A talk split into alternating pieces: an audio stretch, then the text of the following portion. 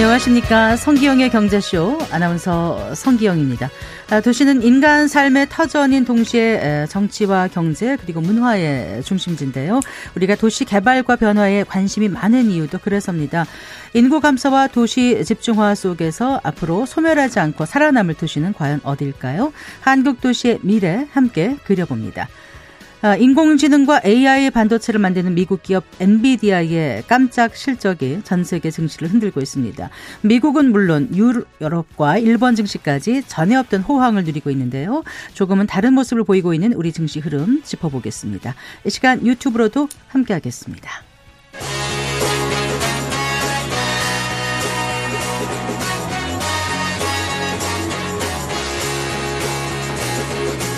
경제 시야를 넓혀드립니다. 투자의 지름길을 안내합니다. 돈 되는 정보를 발견하는 시간. KBS 1라디오 경제쇼.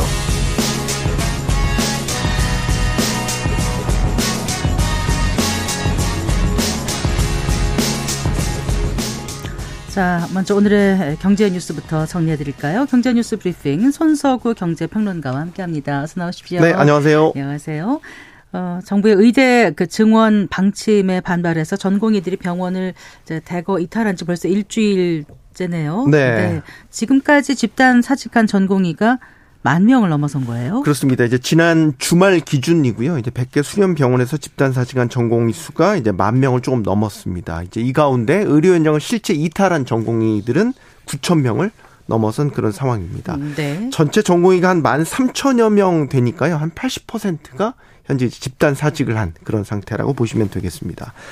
전공의들의 집단 이탈로 의료 현장의 공백은요, 현재 이제 의대 교수들, 뭐 전임의, 간호사들이 메우고 있는데, 네. 아무래도 이제 시간이 갈수록 이들의 피로가 누적되면서, 어, 곳곳에서 좀 제대로 치료를 받지 못하는 환자들이, 어, 늘어나고 있는 그런 양상이고요. 뭐 대표적인 게 이제 응급실에서 의사가 없어서 이른바 병원 뺑뺑이 돈다고 하잖아요. 네. 어, 이런 사례들이 많이 지금 그 드러나고 있어요. 그래서 대전에서는 뭐 80대 심정지 환자가 결국 응급실 전화를 돌리다가 의사를 찾지 못해서 상만 판정을 받은 사례도 있었고요. 이게 대전시에서는 이런 구급대 지연 이송 건수가 23건, 부산에서는 42건, 이런 식의 이제 그 의료 공백 현상들이 점차 짙어지고 있는 그런 상황입니다. 음, 네. 일단 정부는 뭐 집단 사직한 전공의들에게 어 29일까지 예, 복귀하라고 최후 통첩을 해놓은 상태고요. 네, 그렇습니다. 어, 이제 근무지 이탈한 전공의들에게 29일까지 근무지로 복귀할 것을 이제 요청을 했고요. 29일까지 근무지에 복귀를 하면 현행법 위반에 대해서는 최대한 정상 참작을 하겠다. 이런 방침을 밝혔습니다. 그런데 이제 29일까지 복귀하지 않는 전공의들에게는 법에 따라서 어, 최소 3개월의 면허 정지 처분, 또 수사, 기소 같은 사법 절차를 밟겠다 이렇게 경고를 했습니다. 네. 그래도 아직까지는 응급이나 중증 환자 중심의 비상 진료 체계는 어, 비교적 안정적으로 운영되고 있다는 게 정부의 어, 평가인데 어, 문제는 이제 현장 피로도가 누적되고 있기 때문에 전공의들의 공백이 길어질 경우에는 의료 체계가 흔들릴 가능성이 높고요. 아까 29일 이제 근무 복귀 시점으로 정부가 얘기를 했지 않습니까? 네. 결국 이번 주가 관건이 될 것으로 보입니다. 네. 자, 금융당국이 예고한 대로 오늘부터 은행에서 대출 받을 때 스트레스 DSR이 적용되지 않습니까? 네. 그렇습니다. 어, 일단 1단계 스트레스 DSR이 적용되는 것이고요.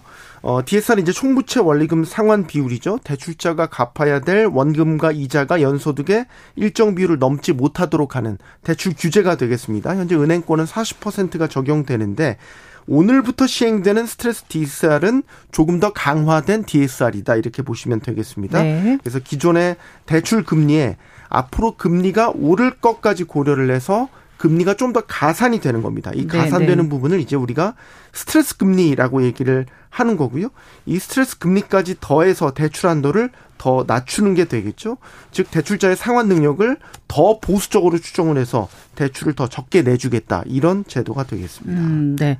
자, 일단 그 스트레스 DSR이 시행되면은 뭐 대출 문턱이 더 높아지는 건데 실제로 얼마나 어, 줄어들게 되는지 좀 한번 네. 계산을 해볼까요? 계산식이 복잡합니다. 예, 어, 예. 일단 대출 금리에 더해지는 아까 스트레스 금리라고 하는 게 네. 기본적으로 금융당국이 이번에 설정 설정한 게 1.5%고요. 네. 이번 시행 1단계에서는 그 1.5%가 다 더해지는 게 아니고요. 네. 그 중에서 25%인 0.38% 포인트가 더해져서 어 대출 원리금이 이제 연소득 40%를 넘지 못하도록 하는 건데 네. 어 연봉 5천만 원 직장인의 경우에 만약에 만기 40년짜리 주택담보대출을 기본금리 5%로 한도까지 받는다고 가정하면 네. 변동형의 경우에는 기존보다 2천만 원 정도 대출 한도가 줄어든다는 계산이 나오고요.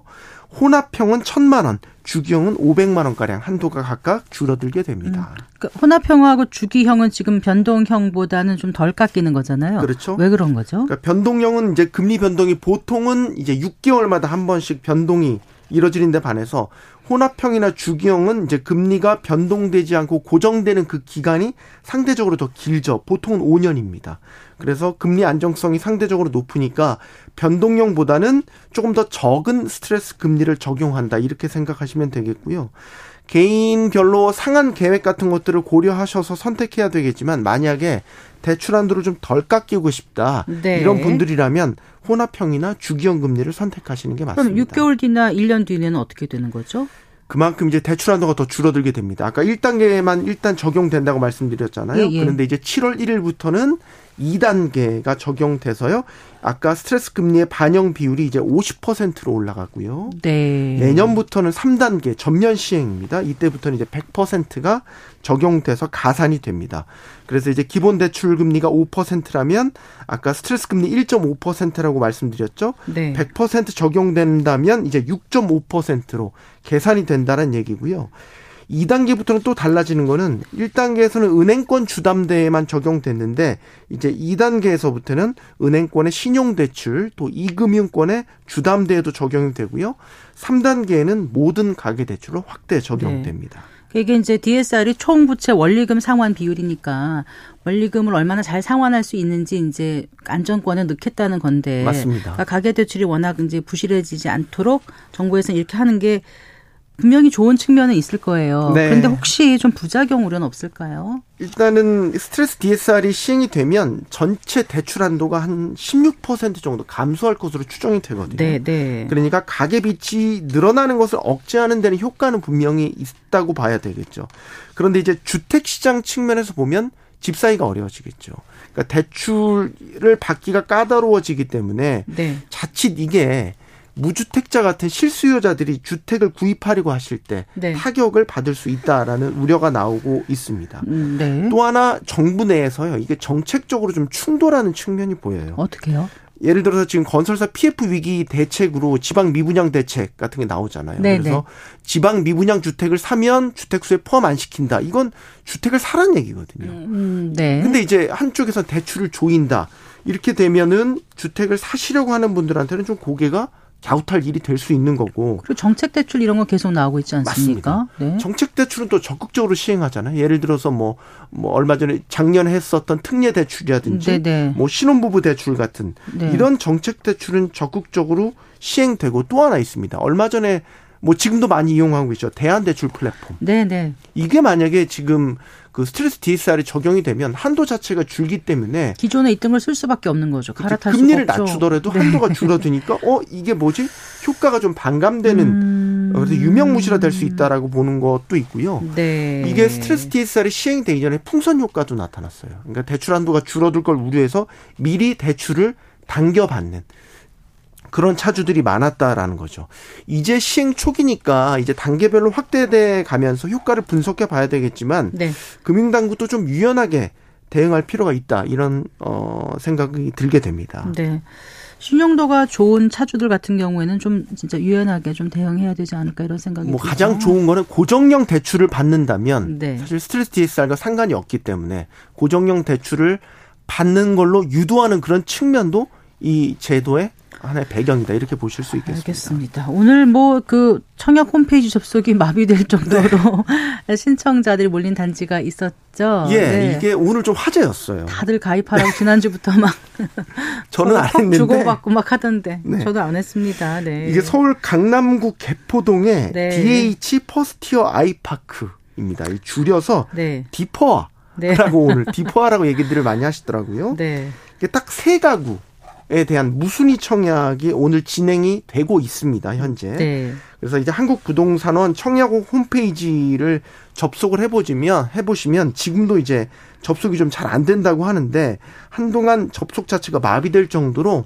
신청자가 한꺼번에 몰렸습니다. 그래서 처음에 딱 청약 시작하자마자 한 대기 인원이 만 명을 넘겼다고 하더라고요. 네. 이게 왜 이렇게 인기가 많냐. 세 가구 청약이긴 하지만요. 이게 무순입니다. 그래서 이제 주택 소유 여부에 상관없이 청약 통장 있든 없든 자격이, 무관하게 네. 그렇죠. 신청할 수 있고요. 더 중요한 건 당첨되면 일단 막대한 시세 차익 볼 수 있습니다. 그래서 굉장히 많은 신청자들이 몰린 이유가 사실 시세 차익 때문으로 보여요. 뭐 이게 강남에 위치해 있고요. 또 분양가 상한제 적용을 받은 단지이기 때문에 네. 입지가 뛰어나고 주변 시세보다 훨씬 싸다. 그래서 시세 차익 뭐 지금 거래된 가격 기준으로 보면 가장 큰 평수의 경우 시세 차익이 20억 원을 웃돌 것이다. 이런 평가도 나오고 있거든요. 네. 사실 이게 로또에 버금갈 정도의 경쟁인데도 불구하고 많은 분들이 신청하시는 이유가 여기에 있다. 막 강한 시세 차익의 매력이 있다 이렇게 보시면 그러니까 되겠습니다. 이게 개포동 주공 아파트를 재건축한 거잖아요. 그렇습니다. 네. 근데 이런 이런 일부 단지를 빼고는 전반적으로 청약 시장은 아주 부진을 면치 못하고 있는 거 아닙니까? 네, 이게 일종의 착시 효과를 자꾸 일으키고 있는 건데요. 서울의 올해 평균 청약 경쟁률이 197.3대 1입니다. 높죠? 네. 그런데 이게 경기도로 가면 확 떨어집니다. 경기도의 청약 경쟁률 평균이 1.6대 1에 불과합니다. 지방은 더 심각합니다. 네. 부산은 0.3대 1, 대구는 0.03대 1. 이게 청약 미달된 단지가 수두룩하다 이렇게 보시면 되는데 전체 청약 경쟁률은 올라갔지만 이게 서울 일부 인기 지역 때문에 착시 효과인 거고 이런 서울 인기 단지를 제외하면 냉랭하게 얼어붙고 있는 상황이다. 그래서 분양 가격은 계속 올라가는 가운데 이런 식의 청약 시장의 양극화는 당분간 계속될 것이다. 이런 전망이 가능합니다. 네. 잘 들었습니다. 고맙습니다. 고맙습니다. 경제 뉴스 브리핑 손서구 경제 평론가와 함께 했습니다.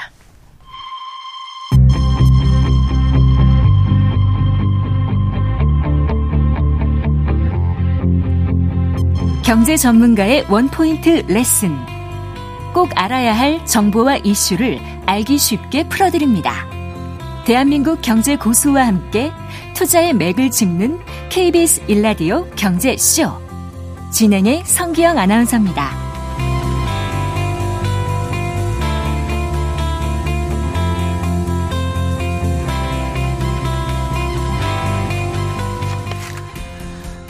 어, 국내 143개 지역의 역사와 입지를 분석하고 우리 도시의 청사진을 그린 책 한국 도시의 미래 혹시 읽어보셨는지요?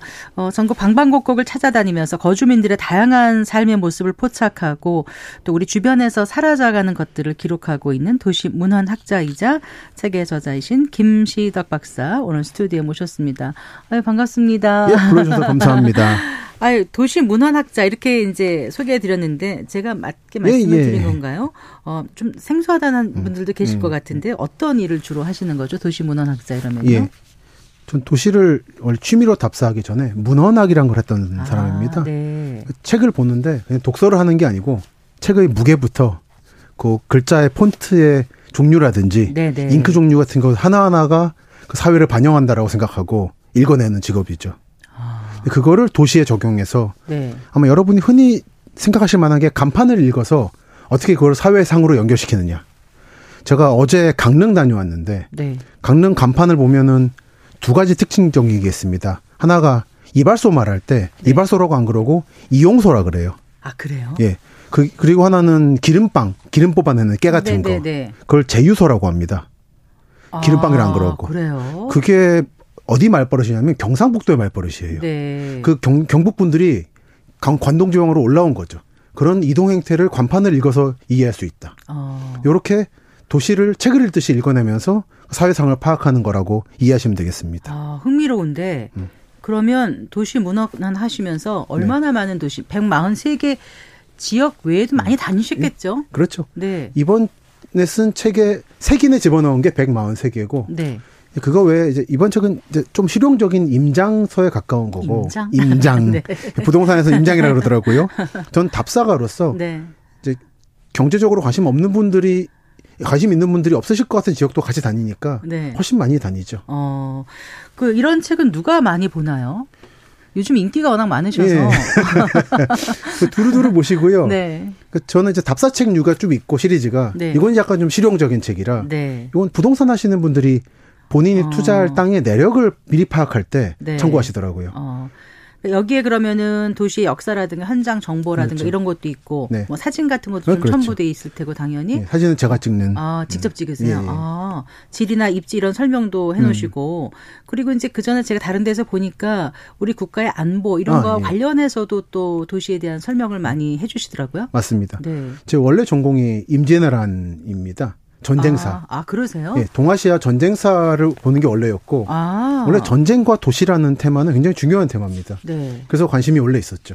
근데 이번에는 이제 전 그래서 그거를 전면적으로 내세우고 있는 거죠. 네. 한국 도시의 과거, 현재, 미래를 볼 때 경제적으로만 보는 게 아니라 또는 뭐 인구 구조만 보는 게 아니고 국제 정세나 전쟁이 어떻게 예를 들어 서울을 어떻게 키웠나, 음. 부산을 어떻게 키웠고 목포 인천을 어떻게 쇠퇴시켰나 이런 거를 볼 때 적용할 수 있다라고 주장하는 겁니다. 네. 그럼 서울을 어떻게 키웠는데요? 서울은 난그 45년 8월 15일과 6.25 전쟁 이후에 네. 하나는 재외 동포들이 100만 명 이상이 귀국을 했고 하나는 6.25 전쟁 때 피난민들이 수백만 명이 내려오면서 네.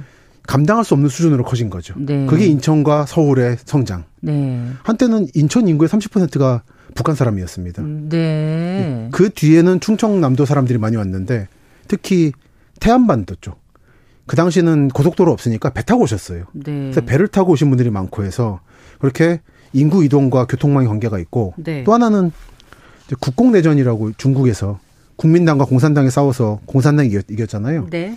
그 전쟁에서 만약에 국민당이 이겨서 중국이 자유민주주의 체제였다면은 서해안 지역은 굉장히 번성했을 겁니다. 그렇겠네요. 지금 부산급으로. 네. 한때 49년까지는 목포 군산이 굉장히 큰 도시였어요. 네, 네. 마, 마카오 신사라고. 그게 다 그런 시국을 반영하는 거죠. 알겠습니다. 그런 내용이 있습니다. 알겠습니다. 그 부지런히 다니셔야 되겠어요? 아, 예. 많이 걸으시고 운전도 그, 많이 하시고 그러시나요? 아, 저 운전면허는 없습니다. 그럼 어떻게 대중교통 네, 이용하세요? 대중교통. 아, 근데 사실 제대로 확인하려면은 예. 운전보다는 맞습니다. 걸어 다니시거나 대중교통 이용하셔야 네. 더 많은 그 그렇죠. 삶의 흔적들을 볼 수 있을 것 같아요. 네. 네. 그럼 낯선 지역을 처음 방문할 때 가장 눈여겨 보시거나 꼭 이곳은 꼭 방문하겠다. 음, 뭐 이런 음. 무슨 답사 원칙 이런 게 있습니까? 예. 특히 농어촌 지역이나 중소도시를 갈 때는 버스로 가다 보니까 그 버스는 여러분들이 자가용으로 가시면 간선도로를 가지 않습니까? 네. 도시를 피해서. 네. 근데 버스는 중심을 가거든요. 그래서 그 버스를 타고 들어가서 그 도시가 시작되는 부분부터 끝까지 어떻게 배치가 돼 있나. 가운데는 시청과 초등학교가 있고 네. 끄트머리는 소방서와 중학교가 있고 아. 이런 식의 구조를 봅니다. 네. 그 기관 시설들이 위치한 것들을 보면서 요 도시가 핵심은 여기고 아. 이렇게 커졌구나라는 게 보여요. 아. 그걸 가장 먼저 봅니다. 네, 그렇군요. 네. 얼마 전에 보니까 제가 방송국 영등포에 있으니까 영등포 500채 집인가? 아, 예, 200채 예. 집인가? 500채 주택. 근데 500채 주택이 음. 그런 걸 보면 도대체 이런 건 어떻게 아셨을까 그런데 그게 다 이제 문헌을 통해서 그렇죠. 보시고 맞습니다. 현장에 가서 보시고 예. 그다음에 이런 게 나중에 없어질 때 대비해서 음. 사진 같은 걸 다 자료를 남겨 놓으시고 그러는 거잖아요. 어 그리고 이제 흥미로운 부분이 어떤 마을의 음. 분위기를 음. 알려면 음. 그 길 고양이들의 모습을 예. 봐라 뭐 이런 얘기도 하시던데 그럼 그렇습니다. 왜 그랬습니까? 그 길고양이도 포함해서 집고양이도 이제 풀어두는 경우가 있으니까 네. 고양이들이 사람의 눈치를 보는 동네는 좀 인심이 안 좋아요. 아 그래요? 네. 오. 그리고 약간 말라 있고 사람 눈 피하고. 네. 근데 약간 가난해 보이는 동네라도 네. 고양이들이 사람한테 다가오고 어. 적개감이 없으면 이 동네는 전체적으로 분쟁이 없다. 아. 그리고 하나가 이제 또 노인들이 어떤 반응을 보이나. 네. 노인들이 좀, 좀 질문 던질 때 약간 날카로우면 음. 음. 여기 뭔가 재개발 이슈가 있는 겁니다. 아, 그래요? 그러니까 그게 없으면 여기는 한조, 좀 평화롭구나. 아. 그두 가지를 많이 봅니다. 아, 그렇군요. 네. 많은 곳을 가보셨잖아요. 네. 전국 방방곡곡을 그렇죠. 많이 다니셨는데 어디 가시니까 가장 살기 음. 좋고 이게 이, 이, 정도면 참 괜찮은 음. 데다라고 느끼신 곳은 어디예요? 그 그런 질문을 늘 받는데 네. 늘 드리는 질문이 본인의 취향과 상황을 판단해서 개별적으로 보셔야 된다. 아, 네. 제일 쉬운 게 더위를 타시냐 추위를 타시냐. 인 음, 거죠. 네. 추위 타시는 분들에겐 최근 발견한 데가 제주도 동남부, 네. 한림 이런 데가 있거든요. 네, 네. 그런 데가 참 따뜻해요. 저한테 덥습니다. 그리고요. 저한테 조, 저는 약간 더위를 타는 편이라 네. 저한테 좋은 거는 파주라든지 서부 지역 어. 또는 어제 어제 갔다 왔던 강릉 같은 곳. 네. 눈 많이 내렸더라고요. 네. 전체적으로 선선한 느낌이 들어서 네. 저한테 4월 좋았습니다. 초에도 막 눈 오는 그렇습니다. 있지 않습니까? 맞습니다. 네. 그런 개별적인로 내가 뭘 좋아하나를 먼저 질문할 필요가 있다. 음. 남이 좋다고 해서 가는 게 아니다라는 게 이른바 인문학적인 방법, 방법론인 거죠. 네. 그럼 여기까지 들으시면 그래 그건 알겠는데 음. 남이 좋다는 데를 가야지 우리가 돈을 음. 벌고 하지 않느냐 그렇죠? 이런 또 질문들을 하지 네. 않겠습니까? 네. 그 이제 책에서 그 앞으로 그 도시 개편의 방향을 3대 메가시티 음. 그리고 여섯 개 소권역 이렇게 네. 제시를 해놓으셨다면서요. 네. 근데 이제 보통 우리는 행정구역별로 음. 이렇게 보는데 음. 좀 다른 기준으로 나누신 것 같아요. 맞습니다. 어 이게 그 메가시티가 지금 책에서 쓰신 게 그러면 음. 기존에 우리가 말하는 메가시티하고 음. 어떻게 좀 네. 차이가 있는 네. 건가요? 기존에 정치권에서 말하는 메가시티는 시나 군끼리 연결시켜가면서 면적으로 확장해 가자라는 건데. 네네. 면적으로. 면, 네. 예, 그죠. 선이 아니라 면으로서. 네네. 근데 제가 바라보는 메가시티는 교통망을 통해서 광역적으로 넘어가는. 그러니까 하나의 예를 들어 수도권이라 그러면 경기도인데. 네. 경기도 전체가 다 발달해 있는 공업 도시가 아니거든요.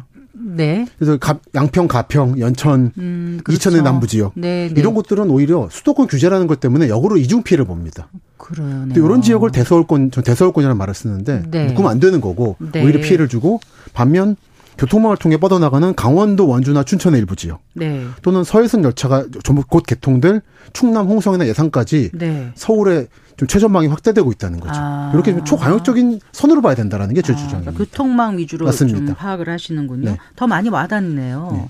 그러니까 3대 메가시티를 지금 말씀하신 대서울권, 그러니까 서울시를 중심으로 네. 강원, 충남도 뭐 이런 데 예, 포함해서 그렇죠. 그리고 또 대서울권 말고 또 뭘로 나누셨어요? 그 동남권. 네. 이제 한국의 콤비나트인 포항부터 여순광, 여수 순천 광양까지. 네. 그리고 대전 세종 청주가 중심이 되는 중부권. 네. 셋으로 크게 보고 있습니다. 그렇군요. 그럼 3대 메가시티 말고 6개 소권역은 또 어떻게 나누셨어요?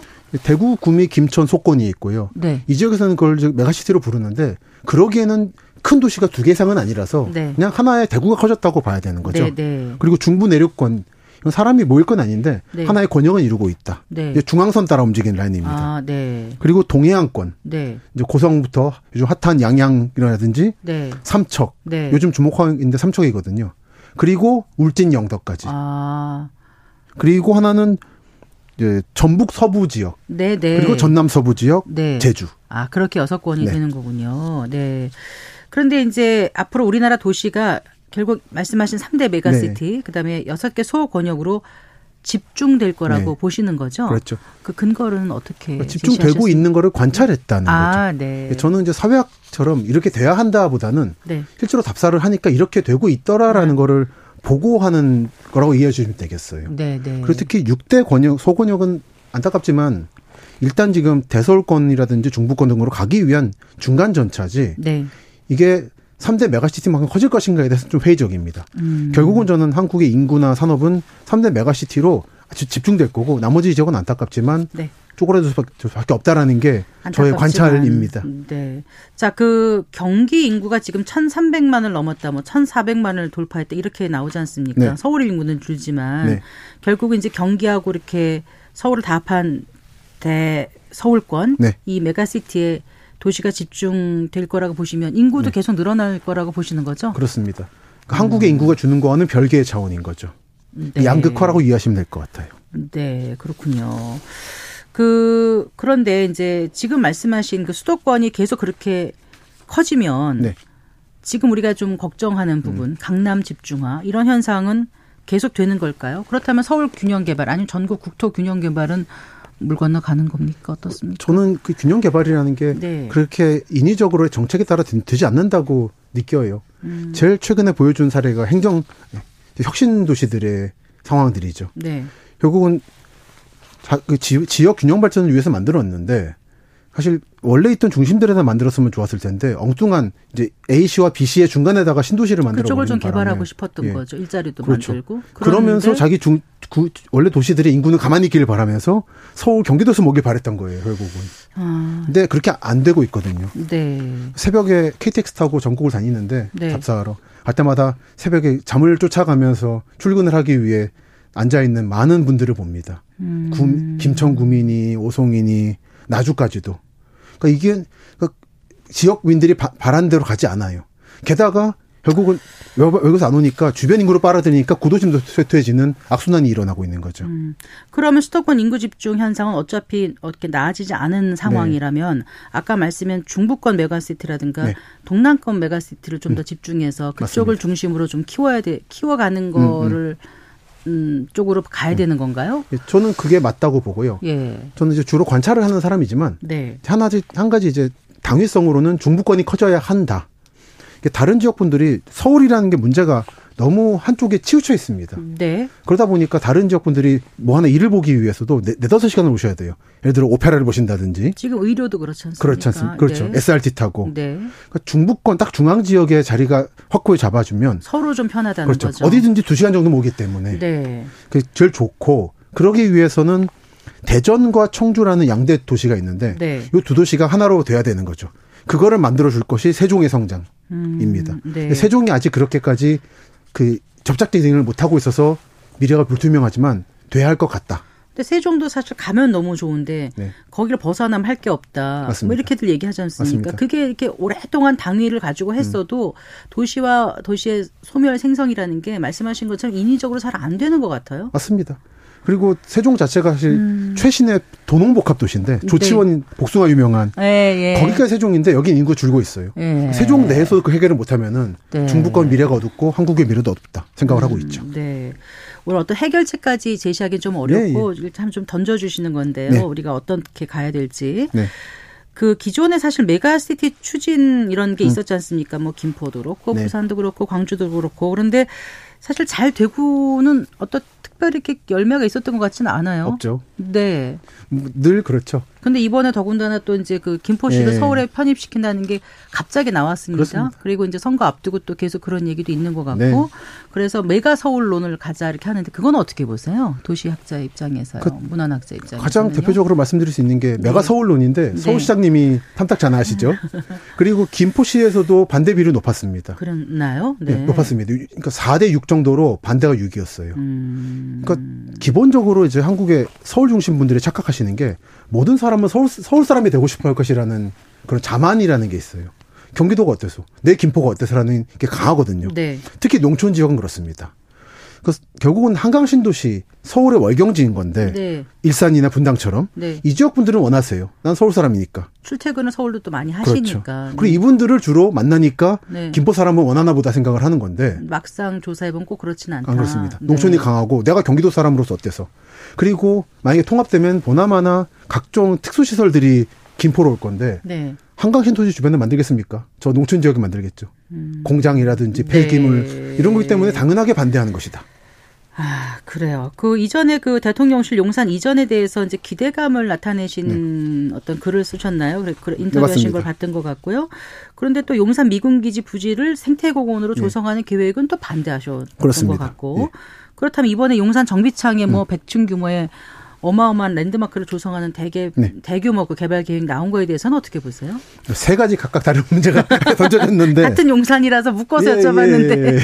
그러니까 대통령실이 전 사실은 네. 이번에 과천쯤으로 내려오길 바랬어요. 아. 왜 서울에 있어야 되냐? 어. 그래서 결국 청와대 벗어나서 한강까지 왔는데 네. 한강 전선을 못 넘었네요. 출퇴근하기 힘드셔서 그랬나요? 그러니까 저는 뿌리 깊은 강북을 벗어나면 안 된다라는 아. 그 조선시대 이래 그 압박이 컸다고 봐요. 음. 그게 결국 행정수도 위험 판결까지 갔던 거고.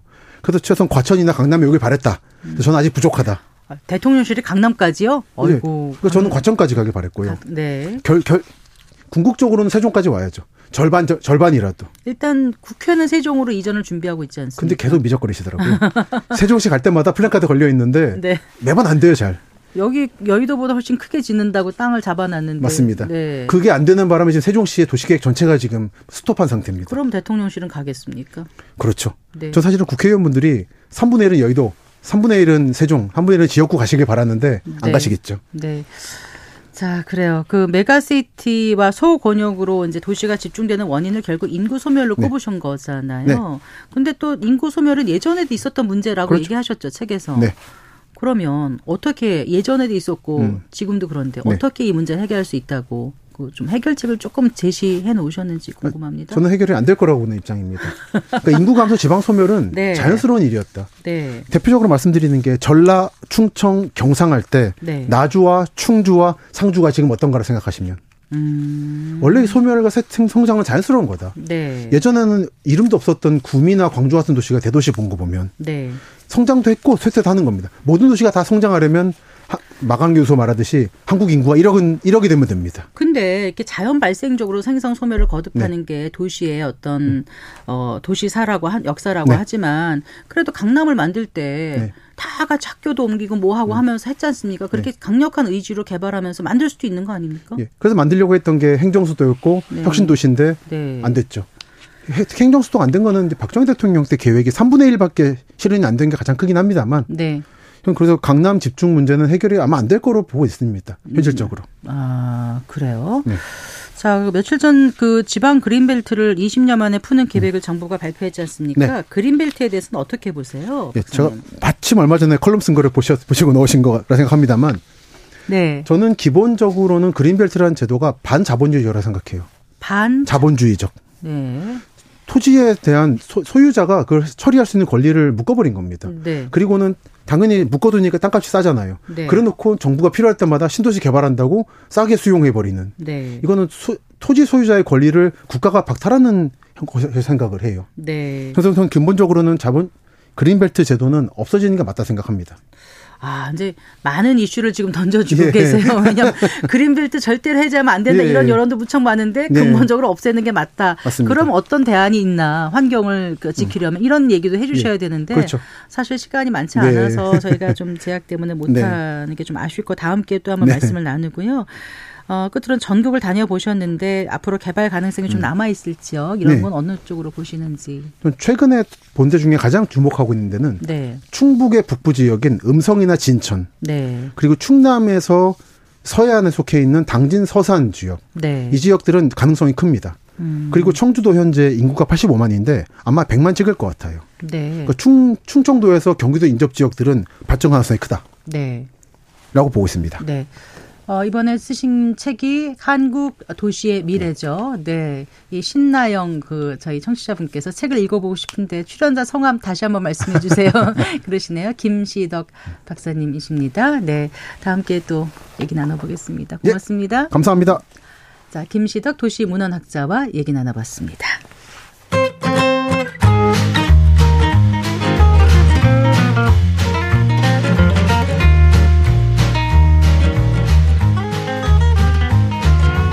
경제 맛집 투자 핫플.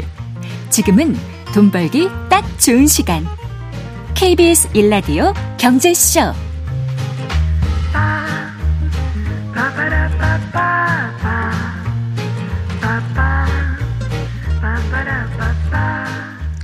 네시 38분입니다. 성경의 경제쇼 2월 28일 수요일 내일 모레네요. 네, 안수남 세무사와 함께하는 세무상담 코너가 열립니다. 아, 세금 관련해서 궁금한 내용 있으신 분들은 성경의 경제쇼 홈페이지 청취자 게시판에 질문 남겨주시거나 샵 9730으로 상담 내용 문자 보내주시기 바랍니다. 짧은 문자 50원, 긴 문자는 100원, 어플리케이션 콩은 무료입니다. 자, 한 주간 주식시장에 영향을 미칠 주요 이슈와 일정 살펴보고 또 현명한 투자 전략도 짚어보는 주간 증시 동향 코너입니다. 오늘도 이베스트 투자증권의 염승환 이사와 함께하겠습니다. 어서 나오십시오. 네, 안녕하세요. 반갑습니다. 어, 일본 증시, 미국 증시 사상 최고치 경신했지만은 우리는 좀 부진하죠 상대적으로. 네. 네. 오늘도 얼마나 지금 조정을 받은 건가요? 어, 오늘도 좀 안 좋았는데 네, 이제 네. 사실 이제 미국과 일본에 비하면 좀 약간 초라하죠. 왜냐하면 이제 계속해서 그 신고가를 내고 있는데도 한국 증시는 좀 빠지고 있는데 네. 오늘도 한 20포인트 정도 주가 지수가 코스피가 코스피, 밀려서 네. 2,647포인트까지 좀 밀렸고 네. 일단 이제 여러 가지 이유들이 있는데 오늘 이제 기업 밸류 프로그램이 오전에 발표됐는데 네, 네. 일단 시장 기대엔 좀 못 미쳤다라는 평가가 있다 보니까 예. 실망 매물이 좀 나왔고 거기에 코스피의 시가총액 1위가 삼성전자고 네. 코스닥은 에코프로 BM이라 이제 2차 전지 양극재 회사인데 이 두 기업의 주 가가 요새 좀 별로 힘이 없습니다. 그러다 보니까 오늘도 빠졌거든요, 둘 다. 네. 그래서 이제 대표 기업들의 주가가 좀 부진하다 보니까 다른 기업들이 힘을 좀 내주더라도 워낙 또 삼성전자 비중이 크잖아요. 그래서 네. 증시는 오늘도 좀 빠지면서 좀 아쉽게 끝났고 지난주에 사실 엔비디아 효과를 또 받았어야 되는데 네. 아쉽게도 삼성전자는 주가가 오르질 못하는 어, 그런 기대하신 분 많으셨을 텐데 네. 또 그렇게 안 됐네요. 하이닉스는 좀 괜찮았어요. SK 네. 하이닉스는 좀 많이 올랐는데 엔비디아의 상승만큼의 우리나라 주가 지수 상승이 못 나와서 네. 일단 오늘까지 국내 증시에 조금 답답하게 좀 움직였던 것 같습니다. 음, 그 미국과 일본을 비롯한 세계 증시 흐름이 좋은 건 역시 엔비디아 영향이 큰 거죠. 이제는. 네, 그러니까 미국 같은 경우도 사실 이제 빅테크 기업들이 좀 주가 많이 오르고 있는데 그들을 이제 이끄는 건 결국 AI라고 봐야 될 것 같고 네. 그 AI 투자를 하기 위한 필수적인 제품이 이제 엔비디아가 만드는 GPU라는 네, 네. 반도체이기 때문에 이걸 안 쓰면 뭐 AI 할 수가 없거든요. 그래서 놀라운 실적들이 좀 나오고 있고 한때 이제 금요일 날 엔비디아 갖고 계신 분들 뭐 기분이 되게 좋아 좋으셨을 것 같은 게 것. 불과 네. 시가총액 1조 달러 돌파한 게 8개월 전인데 네. 8개월 만에 2조 달러를 한번 찍고 왔거든요. 그러니까 2조 달러면 거의 우리나라 코스피랑 거의 비슷합니다. 네. 그러니까 한 나라 지수보다 오히려 더 커져버렸죠 시가총액이.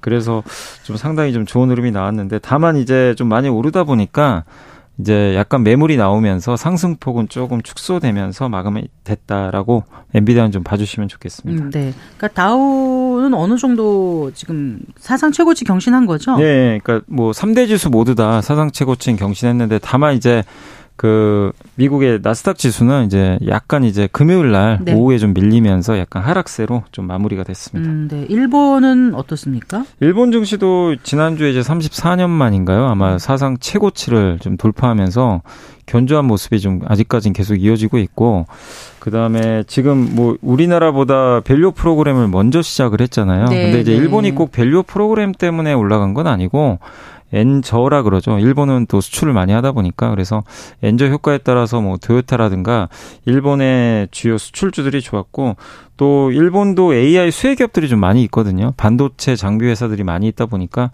그 기업들의 주가 상승이 나오면서 일본 증시도 미국과 저희 좀 거의 음. 비슷하게 지금 흘러가고 있는 그런 네. 상황인 것 같습니다. 그런데 우리 증시는 왜 이럴까요? 조금 더 좀 살펴볼까요? 네, 이제 국내 증시가 좀 약한 이유는 일단 이제 한국은 미국과 다르게 좀 중국 비중이 좀 높거든요. 근데 이제 중국이 최근에 부양책을 쓰고 있지만 중국 경기가 안 좋다는 건 다들 알고 계실 거예요. 그러니까 네. 중국이 좀 강하게 좀 이렇게 회복이 좀 돼줘야 되는데 그 회복 속도가 좀 느린 편이고 그리고 우리나라 증시에서 제일 중요한 거 중에 하나가 달러거든요. 달러가 약할 때 한국 증시가 좋은데 네. 이게 달러를 결정한 요인 중에 여러 가지가 있, 있지만 미국보다 중국 경기가 좋으면 달러가 약해집니다. 네. 보통. 근데 네. 지금은 네. 그게 아니잖아요. 네. 그러니까 이제 그러다 보니까 이 외국인들의 선택지에 있어서 네. 한국 증시가 이제 우선순위는 좀 아니었던 거죠. 그래 좀 부진했는데 다만 그래도 한국이 일단 1월 중순까지 약하다가 2월 이제 중순까지 그래도 어느 정도 이제 주가가 좀 회복됐던 배경에는 저는 그래도 밸류 프로그램 기대감은 있었다고 보거든요. 그 네. 후로 외국인들이 두 달 동안 거의 10조 원 가까이는 사긴 샀어요. 그렇기 때문에 한국 증시가 미국에 비해서 좀 약한 건 맞지만 증시 자체가 뭐 약세장이다. 못 간다. 이건 아닙니다. 분명히 좀 오른 것도 사실이기 때문에 한국 증시가 상대적으로 좀 약할 뿐이다라고 네. 좀 봐주시면 좋겠습니다. 음, 기대감을 좀 갖고 있어도 된다는 말씀이신가요? 네, 뭐 올해 음. 뭐 중국 경기도 회복될 것 같고 미국은 금리 인하할 거고 달러는 좀 약해질 것 같고 밸류 프로그램에 대해서 이제 얘기들은 많지만 어쨌든 이제 시작을 한 거잖아요. 네. 근데 그게 뭐 나쁜 정책은 아니잖아요. 당연히 네, 네. 플러스가 되는 정책이니까 네. 한국 증시의 중장기 흐름은 좀 괜찮을 거로 보고 있습니다. 자꾸 이제 엔비디아를 여쭤보게 되는데 네. 어느 정도로 상승세가 계속 될까요? 목표 주가를 지금 월가에서는 어떻게 잡고 있는지도 궁금해요. 네, 지금 이제 주가가 한 788달러 정도 되거든요. 근데 네, 이제 목표 주가 1200달러, 1200달러까지도 좀 나온 상태니까 음... 아직도 이제 높게 보는 쪽은 좀 상승 여력 충분하다 이렇게 보고 있고 주가에 대해서 부담은 분명히 있습니다. 주가 지수가 상당히 좀 뭐 한 200% 이상 올랐기 때문에 네. 굉장한 좀 부담이 느끼는 건 사실인데 다만 이익이 그거보다 더 많이 올랐다고 하더라고요. 네, 네. 그리고 이번에 매출액이 265%, 네. 그다음 이익 증가율도 700%가 넘으니까 네. 주가 오르는 게 이렇게 부담스럽진 않다는 거죠. 네. 그만큼 이익이 받쳐주니까. 그리고 우리가 보통 이익 대비해서 몇 배 정도 되냐를 PER로 나타내거든요. 네, 네. 예, 근데 이제 그 PER이란 지표를 봤을 때 최근 3년 동안 엔비디아가 64배였어요. 근데 지금 주가 올랐으면 더 비싸야 되잖아요. 네, 네. 근데 지금 35배예요. 아 그래요? 그러니까 오히려 지금 이익이 오. 너무 증가하다 보니까 네. 이익 대비 몇 배니까 이익이 증가하면은 당연히 PER가 떨어지겠죠. 어, 그럼 그, 더 올라갈 여지가 있다는 그래서 이제 주네요. 많은 쪽에서는 아 이거 올라왔지만 어. 아직 비싼 거 맞냐 이런 쪽 얘기도 있어요. 그래서 지금 엔비디아가 어쨌든 이번에 젠슨 황 CEO도 뭐라고 했냐면 10년 네네. AI 주기로 봤을 때 네. 올해가 이제 첫 스타트 지점이다. 이렇게 언급을 해버렸어요. 아, 그러니까 이제 시장이 더 환호한 거죠. 아주. 예. 네. 그래서 매년 평균치로 내보니까 한 2028년까지 한 16% 정도 연평균 성장을 할 거라는 그런 전망들이 나오면서 어쨌든 지금 젠스낭 CEO에 대한 자신감에 음. 시장은 여전히 좀 환호하고 있다. 목표 주가 잡을 때는 어떻게 해요? 증권. 그 이제 애널리스트마다 다릅니다. 이제 네. 애널리스트들이 기업의 실적을 이제 미래를 예측해야 되니까 자기만의 추정치로 그러니까 아. 젠스당 CEO의 이제 발언을 듣고 네. 자기가 이제 추론을 하는 거죠. 아, 내년이나 내후년에 얼마 정도 벌겠다. 매출 잡아가지고 영업이익률 계산을 하거든요.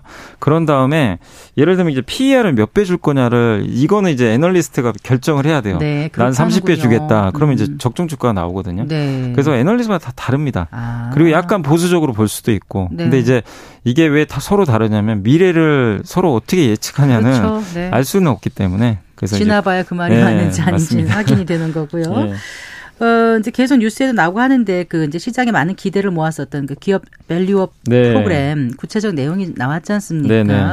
약간 좀 맥 빠진다 이런 분들도 계시던데 일단 네. 어떤 내용인지 좀 정리를 해주세요. 네, 일단 뭐 기대는 되게 높았는데 일단 이제 대상은 코스피 코스닥 상장 기업 전체를 대상으로 하고요. 네.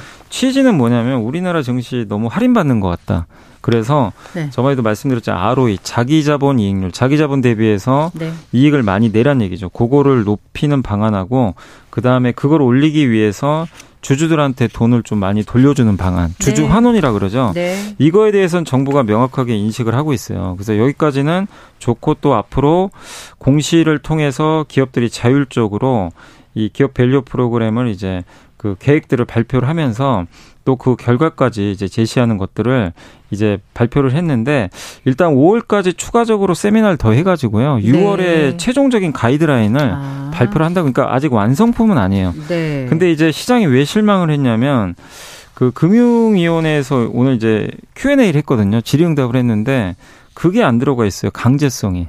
그러니까 그러니까요. 이제 네, 질문을 딱 자율에만 네. 맡긴다. 강제성이 빠졌으니. 네. 어. 그게 좀 이제 아쉽다는 거죠. 과연 네. 기업들이 이거를 강제성이 없는데, 그러니까 이거를 참여를 안 해도 특별히 뭐 페널티를 준다거나 그런 건 전혀 없거든요. 네. 못하는 기업은 어쩔 수 없다 이런 식으로 좀 답변이 나왔기 때문에 근데 왜 그랬을까요, 이제 정부가? 근데 정부 입장에서도 이거를 이제 그 정책적으로 좀 밀고 나가는 건 좋은데 일단 이제 기업들마다 또 사정들이 다 다르다 보니까 네. 이걸 무조건 강제화하긴 좀 어렵다고 판단을 한 것 같고 다만 네. 5월까지 세미나가 또 남아 있어요. 그래서 언제든지 또 여기에 강제성을 부여하는 걸로 또 정부 정책이 바뀔 수도 있는 거니까 다만 현재까지 나온 거는 강제성 없고 자율적으로 해야 되고 근데 그 자율적인 부분도 좀 아쉬운 게 인센티브를 좀 네. 많이 주면 좋은데 네. 이게 좀 아쉬웠던 게 표창장을 준, 주는 정도 어머나? 표창장 주고 그거 정도는 뭐 뭐 그러니까 뭐 칭찬해 주는 건 좋은데 네. 그리고 뭐 Korea value-up 지수 만들어서 거기에 네, 편입 한다고 예, 그것도 있고 근데 요거는 이제 3분기 말에 네. 지수를 만들어서 네. 4분기부터 시행을 하니까 좀 시간이 남아 있고 네. 모범 납세자 선정을 좀 우대한다라는 좀 그런 얘기도 나오는데 다만 이제 시장에서 원했던 건 이렇게 좀 잘하는 기업들 세제 혜택 네, 적극적으로 그러니까 뭐 배당 많이 주면 비용 처리해서 뭐 법인세 깎아준다거나 그러니까 전향적으로 좀 드라이브를 거는 네. 것 같은 느낌을 줬으면은 괜찮았을 네. 텐데 조금 미진. 그게 좀 이제 기대 거죠. 시장의 기대와 좀 기대. 간극이 예. 좀 있어서 조금 이제 시장에서는 좀 아쉽다는 음. 평가가 오늘 value 프로그램 나올 거라고 예상이 돼서 그동안 좀 올랐던 종목들은 오늘 그럼 많이 빠졌습니까? 아, 오늘 좀 상대적으로 많이 빠졌고요. 음, 다만 이제 오전보다는 좀 오후에 약간 이제 회복되는 모습은 나왔지만 네. 대표적인 회사가 이제 현대차, 네, 뭐 네. 은행주, 보험주들은 그래도 오늘 좀 주가가 좀 일단 실망 매물들이 좀 나오면서 음. 좀 빠지는 그런 모습들이 좀 나왔는데 어쨌든 이제 시장에서는 시작을 했죠. 이제 정부 정책적으로 시작은 했지만 뭐 앞으로 나올 세미나나 추가적인 어떤 정책 보완을 대해서 구체적으로 좀 당근과 채찍을 좀 줬으면 한다는 게좀 네. 시장이 좀 바람이다라고 음, 좀 보시면 좋겠습니다. 네. 외국인들이 우리 value 프로그램 생각하면서 많이 투자했다고 하셨잖아요. 네네네. 네. 근데 외국인들의 어떤 그 동향에도 영향을 좀 줄까요? 아니 오늘, 오늘 아침에는 저도 좀 걱정을 했던 게 아침에 팔더라고요. 일단 정책 나오고 나서 음. 근데 오후에 다시 매수로 돌아서서 오늘도 네. 한 천억 이상 샀습니다. 그래서 그래요? 아직까지 어. 외국인들은 크게 흔들리진 않고 있다. 네. 이렇게 보시면 되겠습니다. 그 한전 얘기 잠깐 해볼까요? 네. 두 분기 연속 흑자 기록했지 않습니까? 네. 네. 배경이 어떻던가요?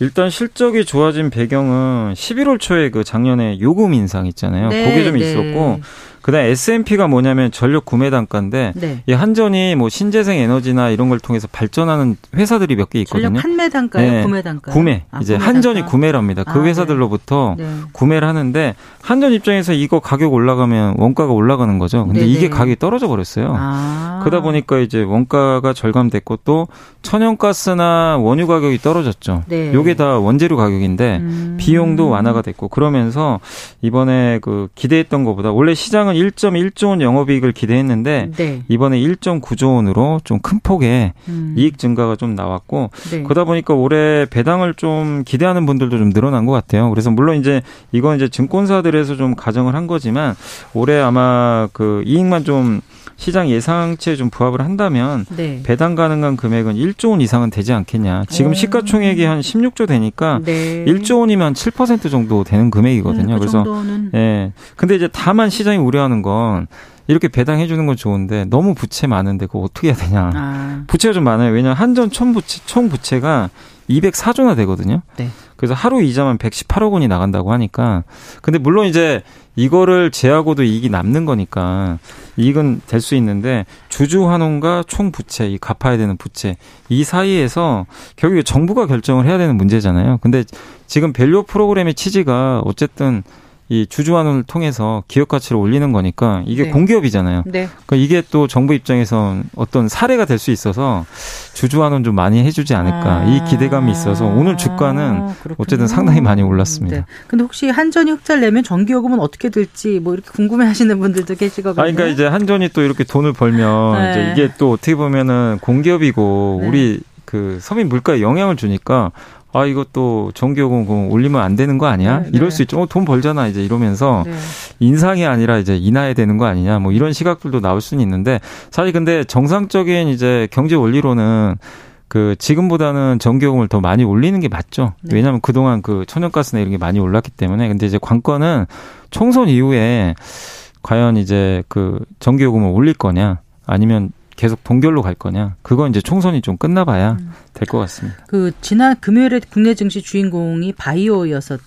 잖아요. 그, 그 뭐죠? 그 알테오젠이라는 바이오 기업 주가가, 오, 뭐 25%나 네. 급등했고, 또 유한양행도 4%나 네. 올랐다면서요. 이거 잠깐 좀 살펴볼까요? 네, 이게 좀 긴 내용이긴 한데, 이제 간단히 말씀드리면, 그 알테오젠 기업이 뭘 만드냐면, 네. 그 어떤 신약 우리가 이제 항암제 치료할 때 네. 대형 병원 가가지고 정맥 주사 보통 맞죠. 그렇죠. 그럼 굉장히 좀 오랜 시간 한 시간 넘게 맞아야 되니까 아프기도 하고. 근데 이거는 그거를 피하 주사로 바꿔줘요. 오. 어. 그걸 이제 기술을 그런 기술을 갖고 있는데 네. 그러면 그냥 일반 작은 병원에서 8분 만에 맞으면 되거든요. 굉장히 간편한 기술이죠. 그렇군요. 그리고 이제 특허가 끝나면 신약 개발 회사들은 특허 만료되면 이제 복제약들이 나오잖아요. 그렇죠. 근데 이 기술을 적용하면 신약이 보장이 돼요 또 음, 일정 기간. 네. 그래서 이제 세계 최대 항암제로 불리는 키투르다가 네. 이 알테오젠에 이걸 SC란 이름을 붙입니다. 네. 그래서 키투르다 SC란 이제 제형을 계약을 맺어가지고 어. 지금 이거를 이제 임상을 이제 삼상을 하고 있고 네. 오늘 9월에 결과가 발표된대요. 네. 그러다 보니까 이제 앞으로 가치가 증가할 것 같아서 주가가 금요일도 급등했고 네. 오늘도 급등을 한 그런 좀 양상이라고 봐주시면 좋을 것 같습니다. 알겠습니다. 자 이번 주 주요 증시 일정 어떤 걸 좀 주목해봐야 될까요, 이사님? 일단 이번 주는 그 이제 오늘부터 스페인에서 MWC라고 이제 Mobile World Congress라는 네, 이제 네. 뭐 약간 스마트폰과 관련된 여러 이슈들이 나올 것 같고 그다음 목요일이 중요한 게 미국의 개인 소비 지출 물가 지수가 네. 발표될 예정이고 금요일은 한국의 이제 휴장이지만 그러네요. 2월달 수출입 데이터가 나오니까 참고하시면 좋겠습니다. 잘 들었습니다. 고맙습니다. 네, 감사합니다. 네, 이베스트 투자증권의 염승환 이사였습니다. 성기영의 경제쇼 오늘 순서 여기까지입니다. 아나운서 성기영이었습니다. 고맙습니다.